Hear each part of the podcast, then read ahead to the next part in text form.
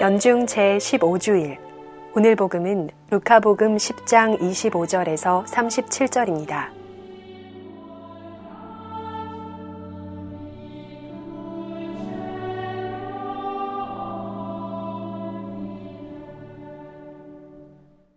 루카가 전한 거룩한 복음입니다.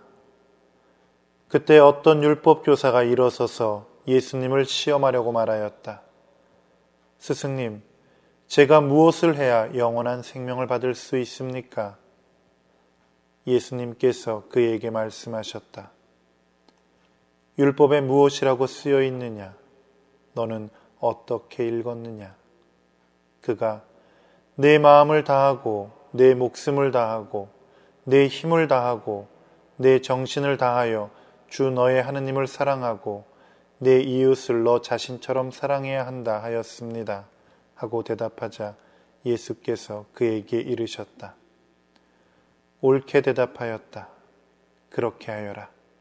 그러면 네가 살 것이다.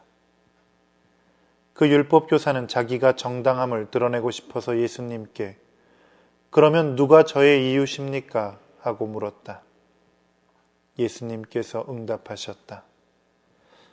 어떤 사람이 예루살렘에서 예리코로 내려가다가 강도들을 만났다.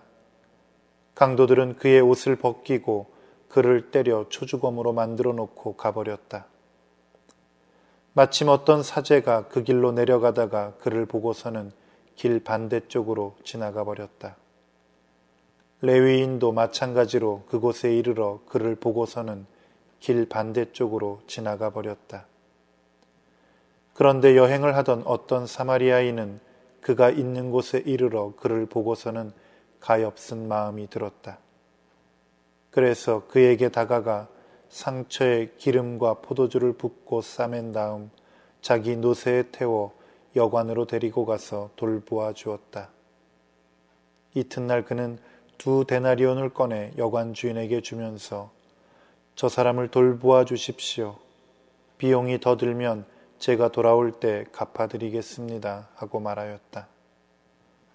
너는 이 3 사람 가운데에서 누가 강도를 만난 사람에게 이웃이 되어 주었다고 생각하느냐? 율법교사가 그에게 자비를 베푼 사람입니다. 하고 대답하자 예수님께서 그에게 이르셨다. 가서 너도 그렇게 하여라.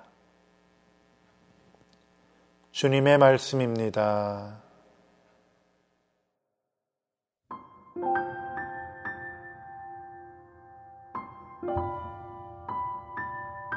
가톨릭대학교 신학대학 교수 전영준 바오로 신부의 생명의 말씀입니다.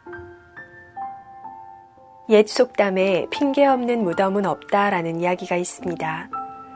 무엇을 잘못해놓고도 여러 가지 이유로 책임을 회피하려는 사람들을 두고 한 말입니다. 다시 말해 부정적인 관점에서 본다면 무슨 일이든지 핑계를 만들어낼 수 있다는 뜻이기도 합니다. 예를 들어 창세기에서 하느님께서 아담에게 따먹지 말라는 그 나무 열매를 어찌하여 따먹었냐고 질문하셨을 때 아담은 솔직히 죄를 고백하고 용서를 청하기보다는 하느님께서 자신에게 짝지어 주신 여자 때문이라고 핑계를 댑니다. 계속해서 여자도 하느님께서 창조하신 뱀이 자신을 꿰어 따먹게 되었다고 핑계를 댑니다. 결국 남자와 여자, 그리고 뱀은 하느님으로부터 각각 벌을 받게 됩니다. 오늘 제1독서에서 모세는 백성에게 율법서에 쓰인 하느님의 계명들과 규정들을 잘 지킬 것을 권고하면서 다음과 같이 이야기합니다. 누가 하늘로 올라가서 그것을 가져다가 우리에게 들려주리요.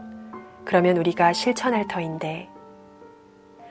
결국 조건을 말한다는 것은 하기 싫은 마음을 감추기 위한 핑계일 뿐입니다. 하지만 모세는 백성들에게 계명을 실천하는 것이 힘든 일도 아니고 계명이 멀리 있는 것도 아니니까 그런 핑계를 댈 필요가 없다고 강조합니다. 수석 사제들도 율법학자들과 원로들과 함께 십자가에 못 박혀 계시는 예수님께 다음과 같이 이야기합니다. 이스라엘의 임금님이시면 지금 십자가에서 내려와 보시지. 그러면 우리가 믿을 터인데.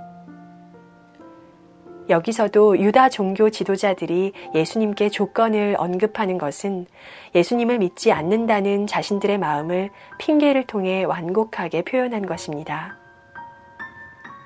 오늘 복음 말씀에서 언급되었던 어떤 사제나 레위인도 자신들이 왜 강도에게 얻어맞아 쓰러져 있는 사람을 왜 피해갈 수밖에 없었는지에 대한 핑계를 충분히 댈 수 있었을 것입니다.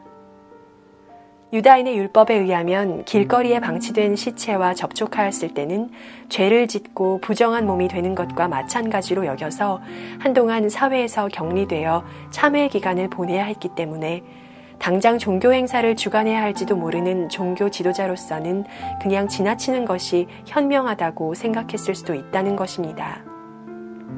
이에 반해 예수님께서는 왜 어떤 사마리아인을 진정한 이웃으로 소개하고 싶으셨을까요? 그것은 사마리아인이 주저하지 않고 바로 즉시 도움을 베풀었기 때문입니다. 여러분은 머리가 좋지 않은 사람을 두고 하는 농담을 들은 적이 있을 겁니다. 머리가 나쁘면 평생 고생한다 라느니, 머리가 나쁘면 3대가 고생한다 라는 농담 말입니다. 이 농담이 발전해서 머리가 나쁘면 당장 고생한다 라고 언급되기도 합니다. 적합한 비유일진 모르겠지만 어떤 경우에서든지 바로 지금이 시급한 문제라는 것을 강조했다고 볼 수 있습니다. 따라서 그리스도인은 각양각색의 핑계를 대면서 하느님의 계명의 실천을 늦춰서는 절대로 안 됩니다. 또한 계명을 들은 그 즉시 바로 실천해야 한다는 것입니다. 왜냐하면 우리는 그리스도를 통하여 또 그리스도를 향하여 창조되었기 때문입니다. 그러므로 우리는 하느님의 사업을 지체할 그 어떤 핑계거리도 없다는 것을 꼭 기억해야만 할 것입니다.